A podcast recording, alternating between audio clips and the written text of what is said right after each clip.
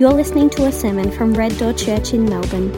For more information, go to reddoorchurch.com.au. Friends, it's great to be with you this morning. My name is Rhys Bezzant. Uh, I've taught a number of the clergy from this parish. I've taught Jono and Jimmy Young and Albert, not quite yet clergy. So it's great to be with you, and I feel like I know something of your church from having uh, spent time with people who've led and served here. I teach church history mainly at Ridley. I also teach Christian worship, but I'm most comfortable in the pulpit. So it's great this morning to be able to uh, bring to you some words from Psalm 18. Uh, the text of Psalm 18 will appear on the screen, but if you've got a Bible with you or a device that has the Bible on it, please make sure that you're following along. So let me pray for us.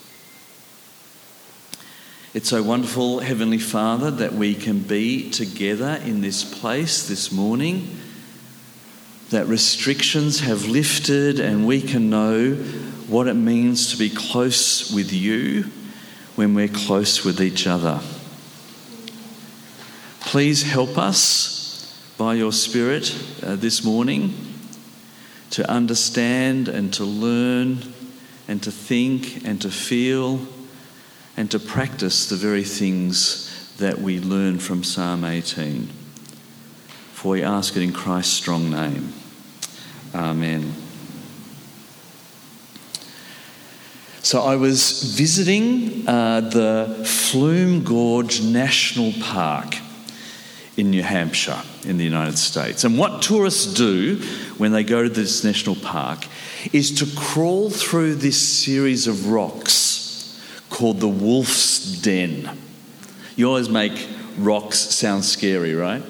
The Wolf's Den. And you go down, there's a whole series of boulders you come up on the other side.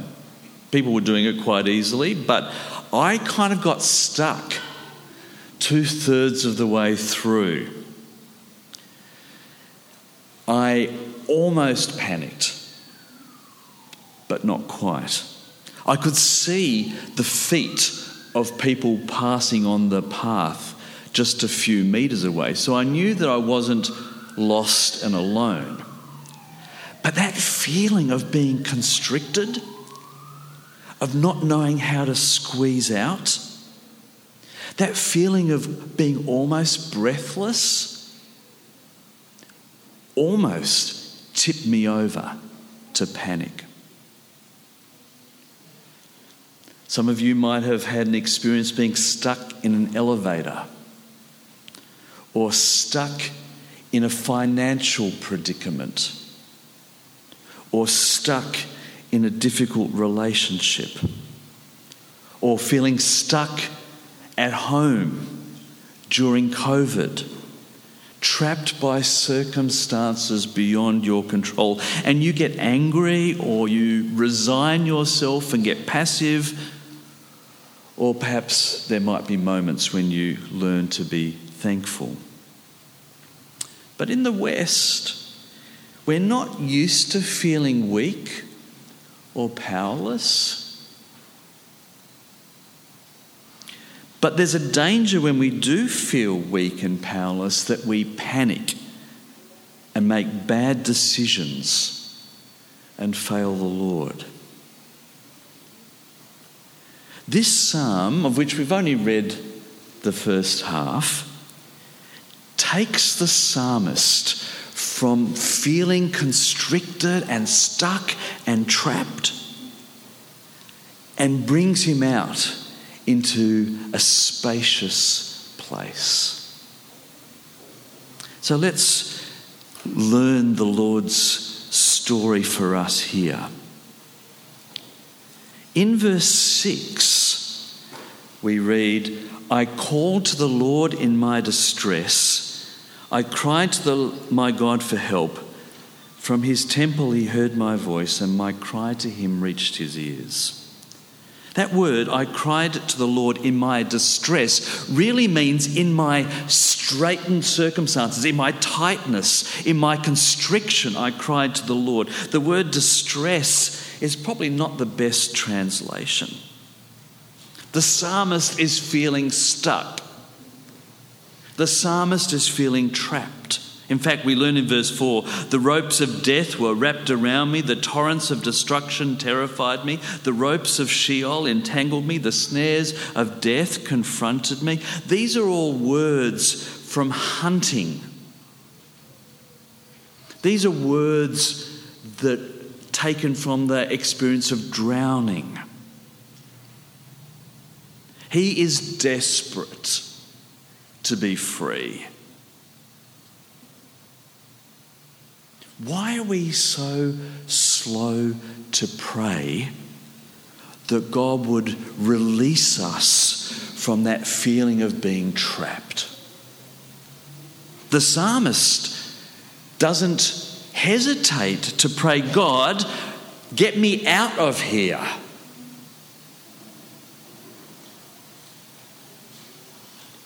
And look at what happens in verse 7. The earth shook and quaked. The foundations of the mountains trembled. They shook because the Lord burned with anger. The Lord heard him, and the Lord shook the universe. The Lord wants to rescue the one who cries out, Help. God turns up. God does something dramatic. In fact, as, as Ben read to us those verses, you can see that the whole cosmos is shaking.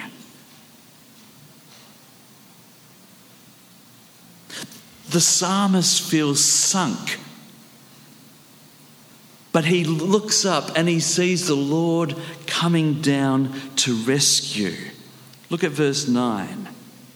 He bent the heavens and came down. He's feeling low, but the Lord comes to meet him feeling in the depths. And what parent wouldn't want to rescue their child from danger when the child calls out help? Whether that danger is an animal or traffic or feelings of fear. Our Heavenly Father wants to reach down and grab the psalmist out of the danger.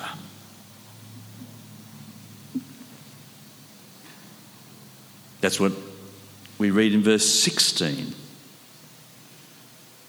He reached down from on high and took hold of me. He pulled me out of deep water. He rescued me from my powerful enemy and from those who hated me. They were too strong for me. They confronted me in the day of my calamity, but the Lord was my support. He brought me out to a spacious place. Very important. He brought me out to a spacious place. He rescued me because he delighted in me. The psalmist used to feel trapped, but now he can breathe out. He can be himself. He's freed from the cords that bound him. Just like you've had a stressful time. So, in the summer holidays, you lie on the beach and you just take a deep breath, knowing that that stressful time is past. Or you've just sat your last exam and you sleep in until three in the afternoon, feeling like I've got nothing to get up for, I can just rest in bed. For me, feeling decompressed is when I have a day with no appointments. I can do things, I can do stuff in my day, but to have no appointments at 9 o'clock and 10 o'clock and 11 o'clock gives me a deep sense of feeling free from constrictions, feeling decompressed. And this is what the Lord wants to do for us, brothers and sisters. The Lord's power can lead us to feelings of freedom. In fact, God's absolute power leads to perfect freedom.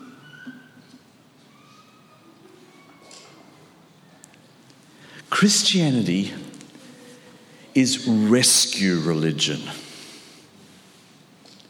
Christianity is rescue religion. Christ died to set us free.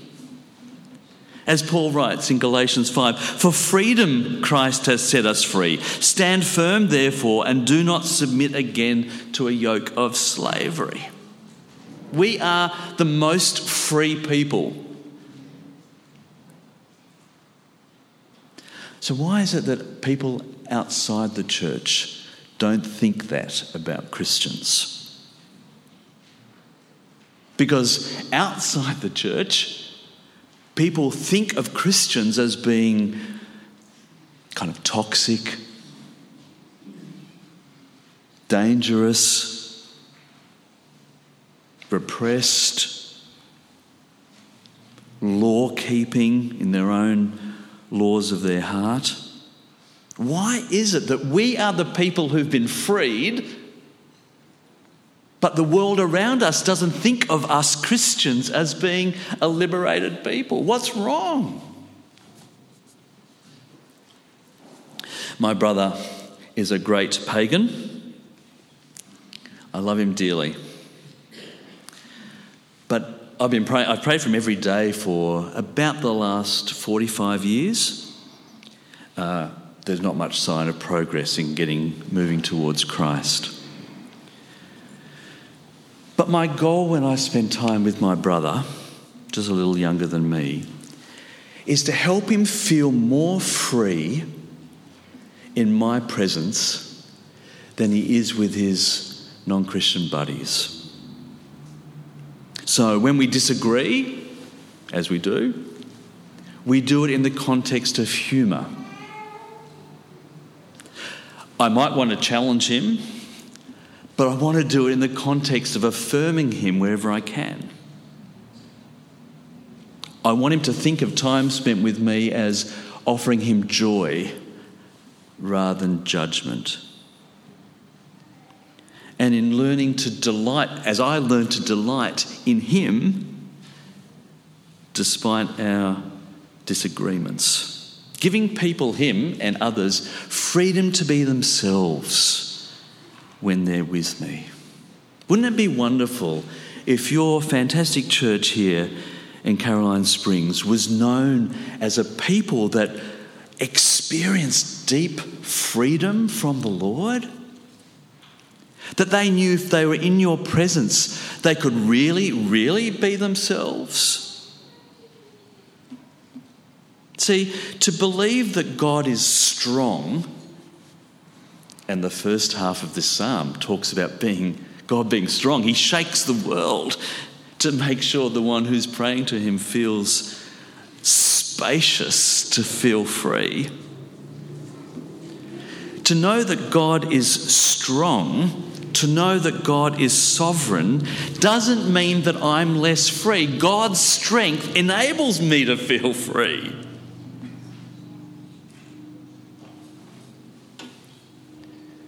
What a beautiful lesson that the first half of this psalm teaches us. And the psalmist isn't scared of God, he's just confident. Look at verse 20. The Lord rewarded me according to my righteousness. He repaid me according to the cleanness of my hands. That's the COVID verse.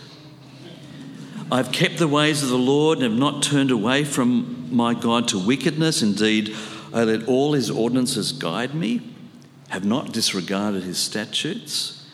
I was blameless towards him and kept myself from iniquity, so the Lord repaid me according to my righteousness, according to the cleanness of my hands in his sight.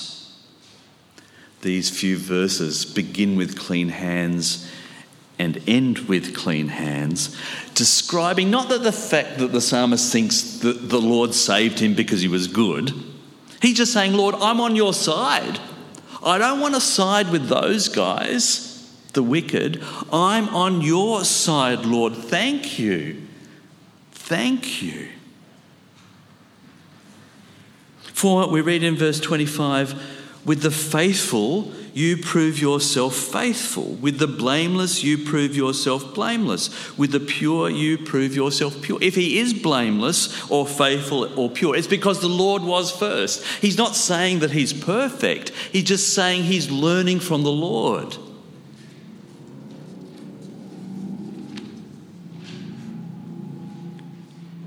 Verse 27 For you rescue an oppressed people you humble those with haughty eyes. Lord, you light my lamp, my God illuminates my darkness. If you want to live free, if you want to grow into the spaciousness that the Lord wants to give, the psalmist is teaching us to follow the Lord's words, his precepts, his ways, his understanding. That's how the psalmist knows he's on the Lord's side. But it's not just that the psalmist feels free, he does. He also feels strong. If you look at the next few paragraphs, you'll see lots of words or pictures that describe how strong he's feeling. Look at verse 29. With you, I can attack a barricade. With my God, I can leap over a wall. This used to be a chorus that I sang at youth group years ago. It's probably not sung anymore. Or verse uh, 31 Who is God besides the Lord? Who and who is a rock? Only our God. God, He clothes me with strength, makes my way perfect. He makes my feet like the feet of a deer and sets me securely on the heights. He trains my hands for war. My arms can bend a bow of bronze. That's how strong He feels. You have given me the shield of your salvation. Your right hand upholds me. Your humility exalts me. You make a spacious place beneath my, me for my steps, and my ankles do not give way.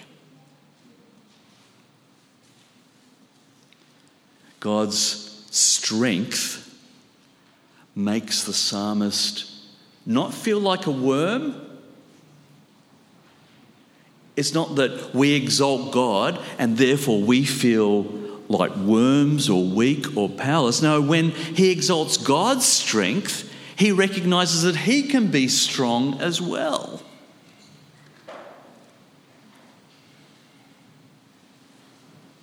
And you'll notice in verse 36, he uses the same idea again. You make a spacious place for me. See, some Christians think the more we exalt God, the more we have to pretend we're weak. It's like a seesaw. If God is up, you're down. Or if you exalt yourself, that means that God is seen as small or powerless. Or some Christians think that it's like a tug of war, that if you gain an inch from God, you show you're strong, but that God's weak, and God pulls back and he shows he's strong and you're weak. No, it can actually be both, right? God's strength can help us feel strong.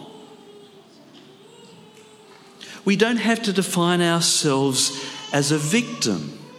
We can be strong in the Lord and make a difference in the world, for God is with us by His Spirit, making us strong in Him. Now, I'm not saying, please don't hear me as saying, that Christians should be strong and bully others. No. I'm not saying that we should feel strong and therefore we always get what we want. No. I'm not saying that we should feel strong and look down on those who feel weak. No. But I am saying it's good to face the world confidently. It's good to be active in the world, to feel like you have resources to serve the world and to change the world. We don't just give in to the evil around us. We might lament the evil of the world, but we might be able to work in the Lord's strength to address the injustices of the world as well. We don't just give in, the Lord makes us strong to make a difference in your community here at Red Door and beyond. Of course, the psalmist had prayed, Lord, get me out of here, I'm feeling weak. But that doesn't mean that he's passive, he's active. He wants to live triumphantly, knowing that the Lord has rescued him so that he can serve others in the strength that the Lord provides. Remember Paul's words in 2 Timothy 1 that God gave us a spirit not of fear, but of power and love and self control? Or Paul's words in 2 Timothy 2 1 be strong in the strength which he gives.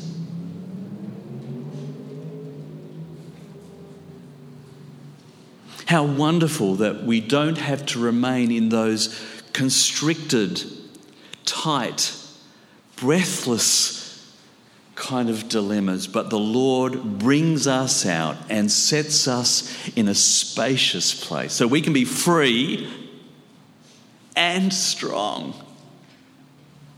in Him.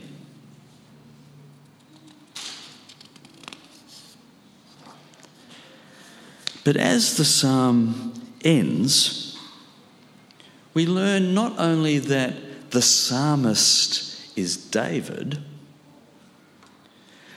but David, in writing down this prayer and this psalm, is reminding people that though his particular strength is to defeat Philistines,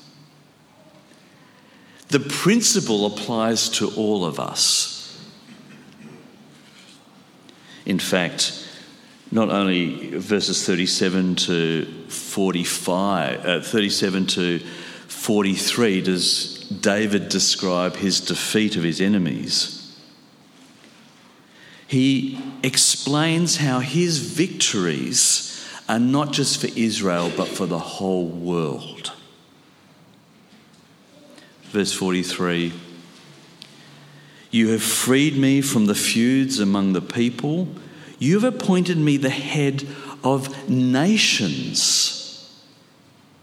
Wow, David's not just the king of Israel, in a way, he's the king of the world. He writes in verse 43 A people I had not known now serve me. Foreigners submit to me, cringing as soon as they hear, they obey me. Foreigners lose heart and come trembling from their fortifications. How strange that David sees himself as king of the world. Verse 46 The Lord lives. Blessed be my rock. The God of my salvation is exalted. He lifts God high.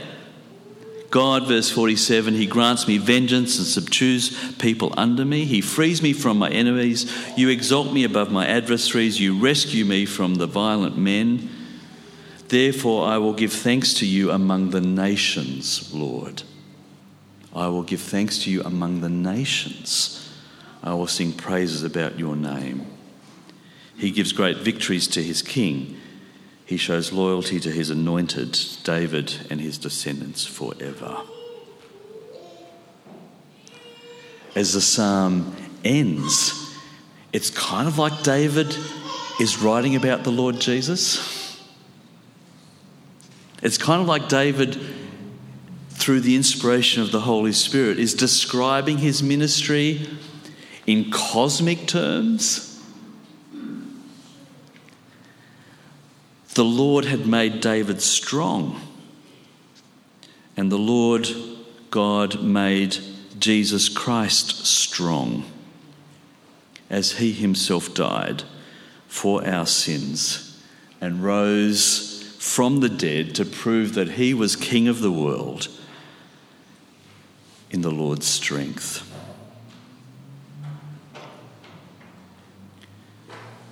Friends, the Apostle Paul uses this last verse, verse 49, in Romans 15 describing how Paul has taken the gospel to the Gentiles and now all the world believes.